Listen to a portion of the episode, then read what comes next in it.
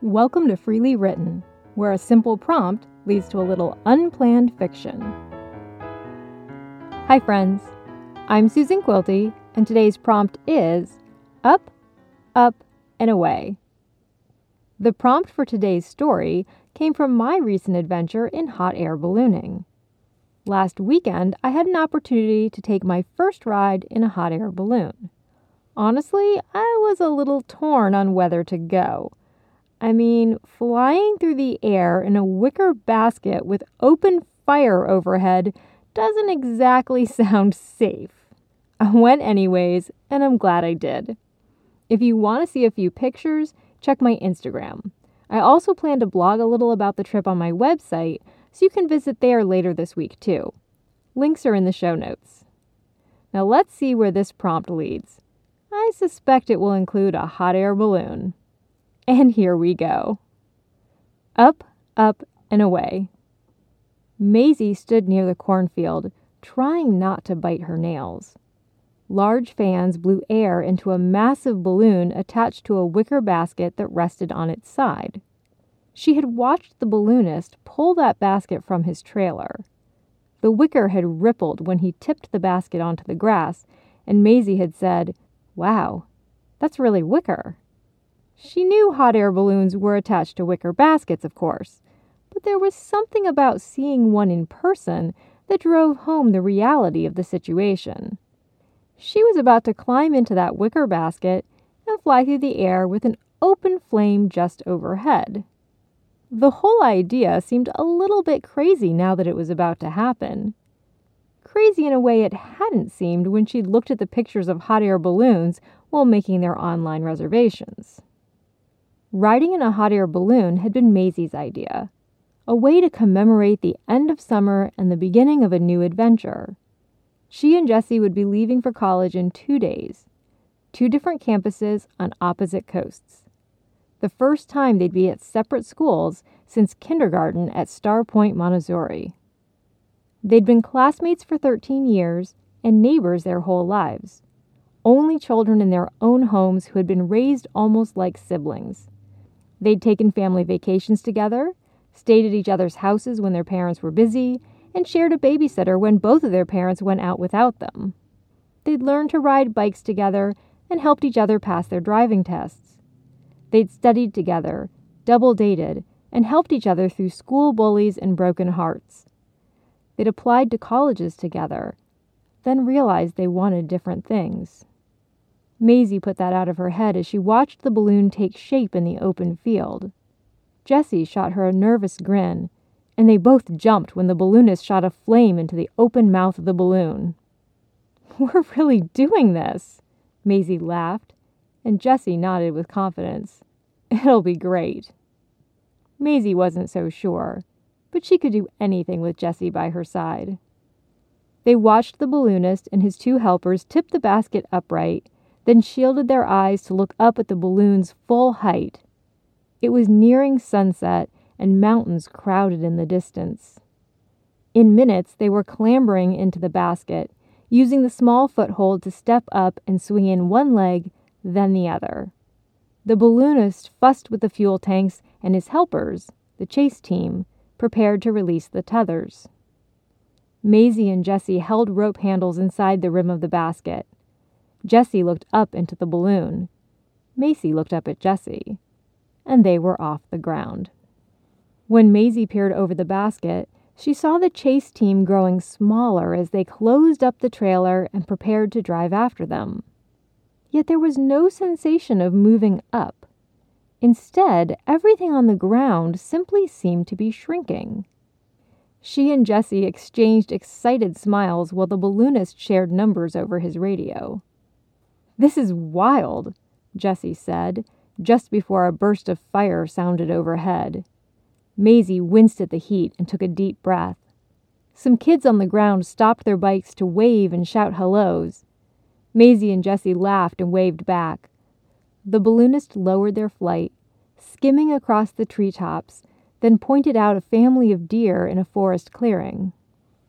It was magical in the balloon. Maisie had expected a breeze, despite what Jesse had read online. Instead, It felt as if they were standing in place while the scenery gently moved around them. At one point, the sun was lowering on their right. Some time later, it was on their left, though they had no sense that the balloon had been turning. They continued to drift with the wind, looking down on the treetops, the houses, and the farm animals below.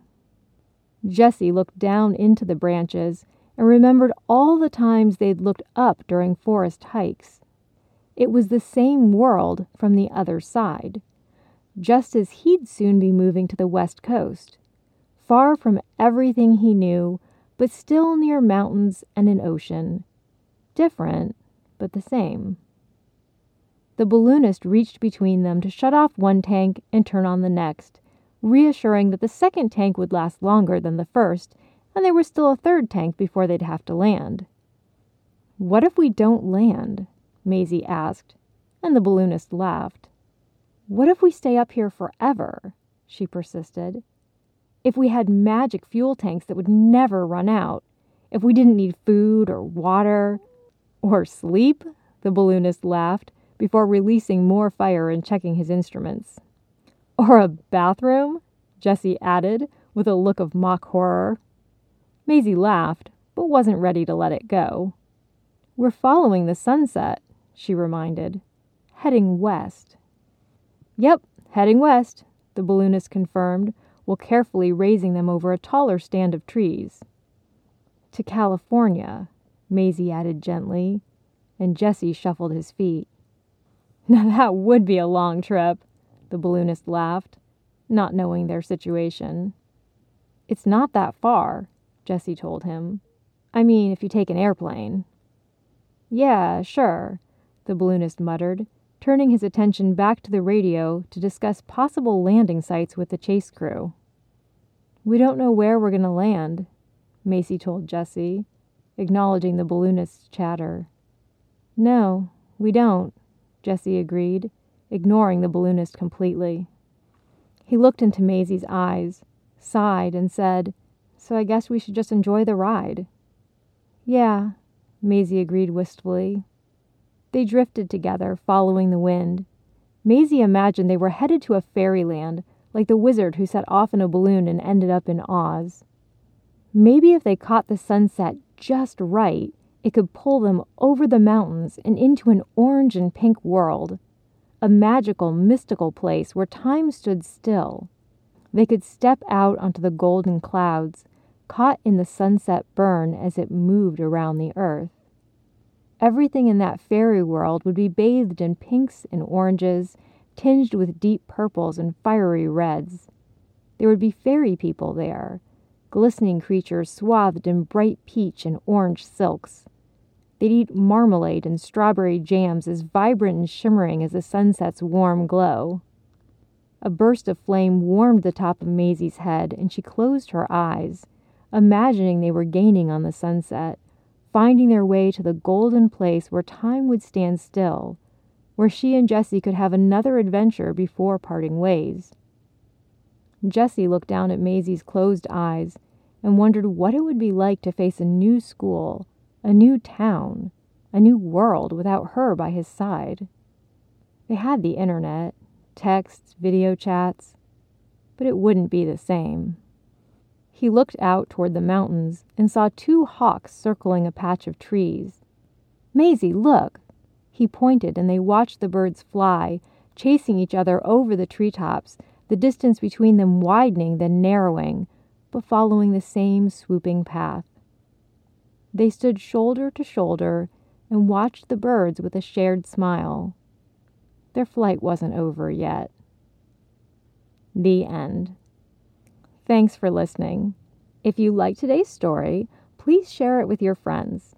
You can also check out past stories, which range from silly to poignant and cross many genres as I write whatever ideas come to mind. Beyond these short stories, you can learn more about my novels on my website, susanquilty.com. You can also support me and get some bonus content through patreon.com slash susanquilty. Again, links are in the show notes. Until next time, try a little free writing of your own. Let go of any planning and see where your imagination takes you.